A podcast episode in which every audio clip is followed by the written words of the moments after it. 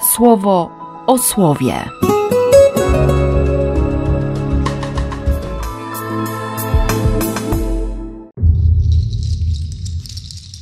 Dwudziesty czwarty marca, czwartek. Miałem taki moment 8 marca w nocy, z 7 na 8, gdzieś przed trzecią. Przez dobre dwie godziny słuchałem jakby tego fragmentu siódmego rozdziału Jeremiasza.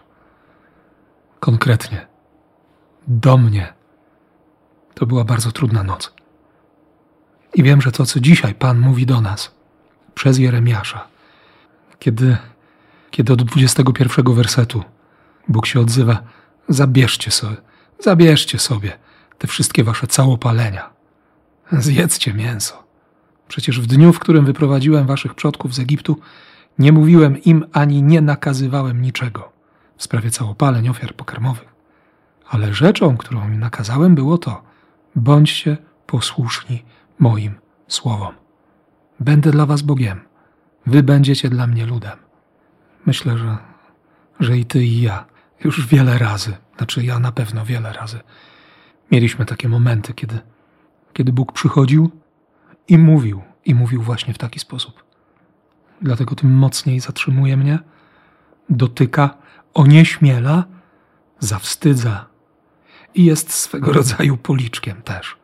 Słowo między 23 a 28 wersetem siódmego rozdziału Jeremiasza. I chociaż sytuacja zdaje się być beznadziejna, to on przychodzi. On przychodzi jako mocarz.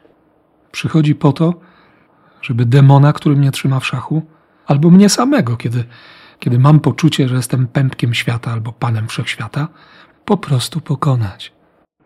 Jest mocniejszy, zabiera to, na czym tak bardzo polegam, i znowu mam szansę, żeby żyć z łaski. Dlatego Jezus tak mocno powie: Kto nie jest ze mną, jest przeciwko mnie. Chociaż w innym miejscu uczniowie usłyszą: Kto nie jest przeciwko wam, ten jest z wami.